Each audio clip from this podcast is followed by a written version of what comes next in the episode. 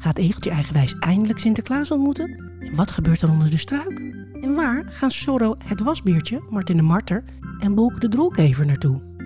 Je hoort het in deze speciale Sinterklaas-aflevering van Egeltje Eigenwijs. En toen kwam de dag, 5 december, pakjesavond. De grote dag dat het kleine egeltje eindelijk Sinterklaas zou gaan ontmoeten. Hij was erg zenuwachtig.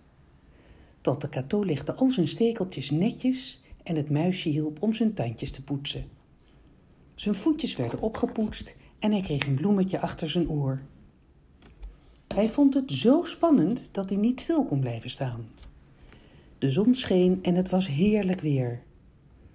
Toen Egeltje eigenwijs het zonnetje op zijn toetje voelde, ging hij een blokje om. Hij had goed geslapen, lekker gegeten en zin in een wandeling.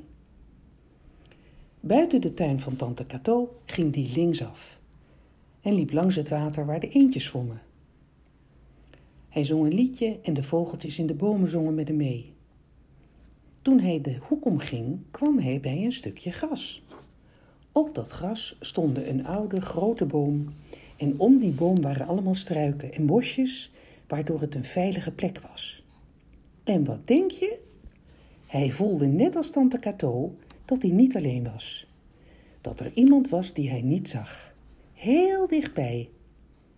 Egeltje eigenwijs vroeg zich af wie dat zou zijn. Hij keek om zich heen, stak zijn neusje in de lucht en spitste zijn oortjes. Opeens wist hij het zeker. Er was nog iemand onder de struik waar hij net langs liep. Wie zou dat zijn? Wat waren ze daar aan het doen? Misschien was er een vergadering van dieren. Misschien was er een verjaardag. Of was er een feestje omdat de zon zo lekker scheen en Sinterklaas jarig was. Toen hij wat beter luisterde, hoorde hij gefluister. Je weet dat hij een beetje nieuwsgierig is en dus wilde hij weten wat er allemaal onder die struiken gebeurde.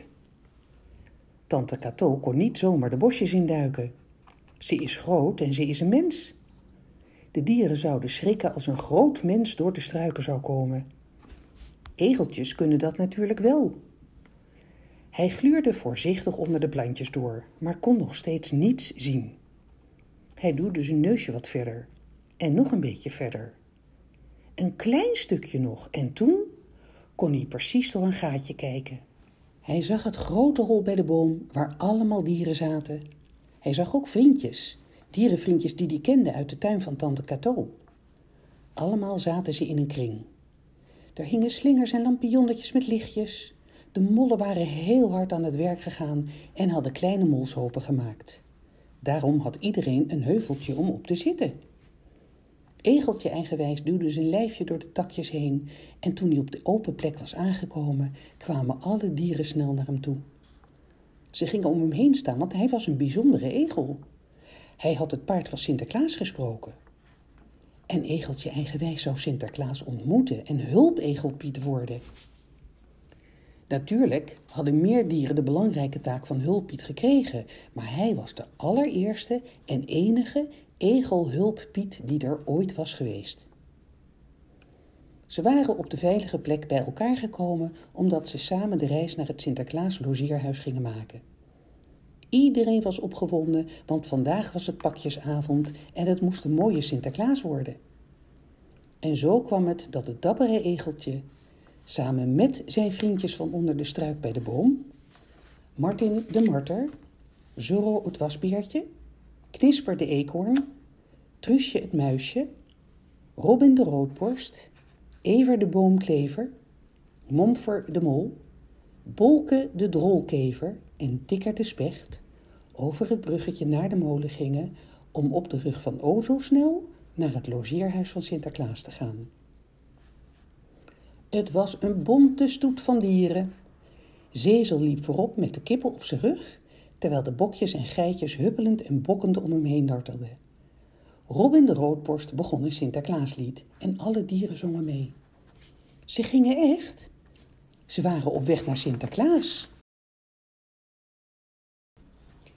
Hoe dichter ze bij het logeerhuis van Sinterklaas kwamen, hoe stiller ze werden.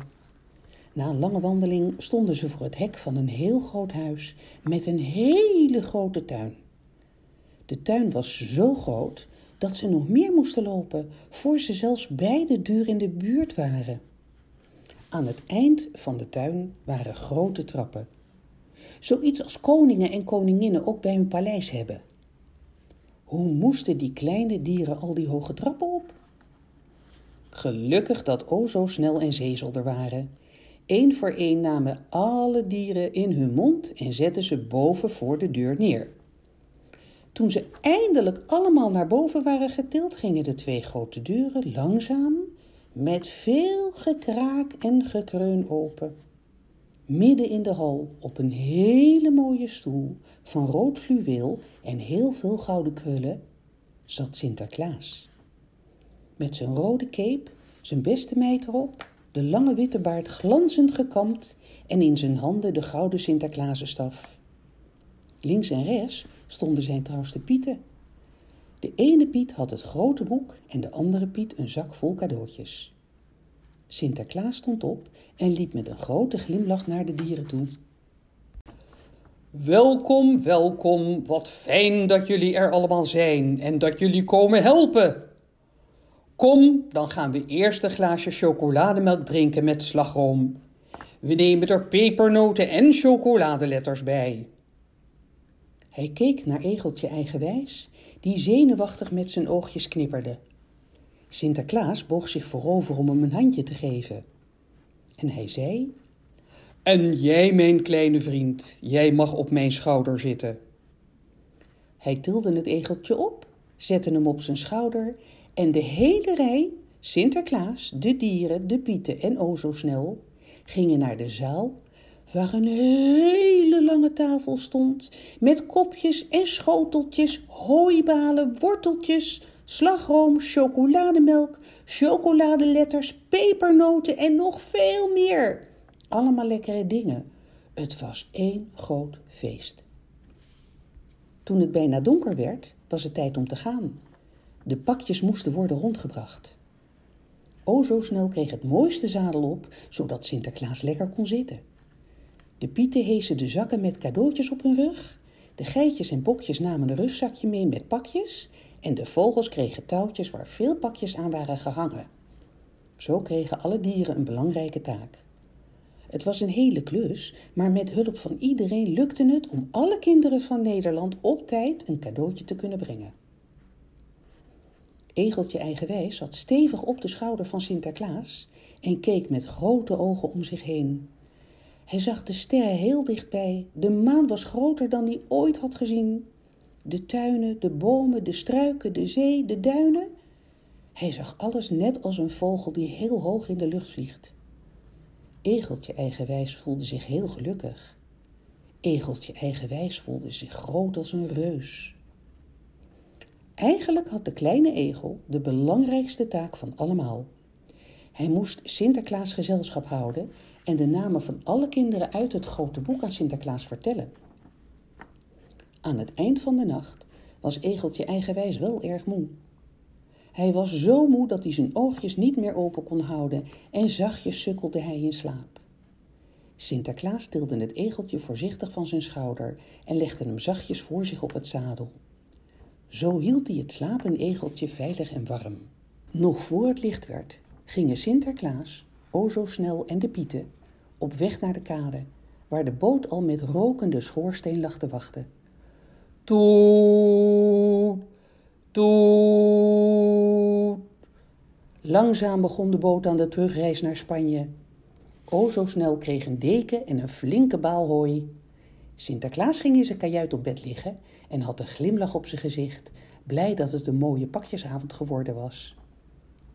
En alle dierhullepieten dan, vraag jij je af. Egeltje eigenwijs werd door Zezel op zijn rug meegenomen naar huis.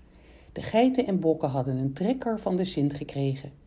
Daar konden alle andere kleine dappere dieren, die zo goed geholpen hadden, makkelijk samen in.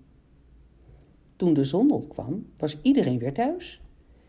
Egeltje eigenwijs was in de tuin van tante Cato, Ezel, de bokjes en de geiten bij de molen en alle anderen in de tuin onder de struiken bij de grote boom om de hoek.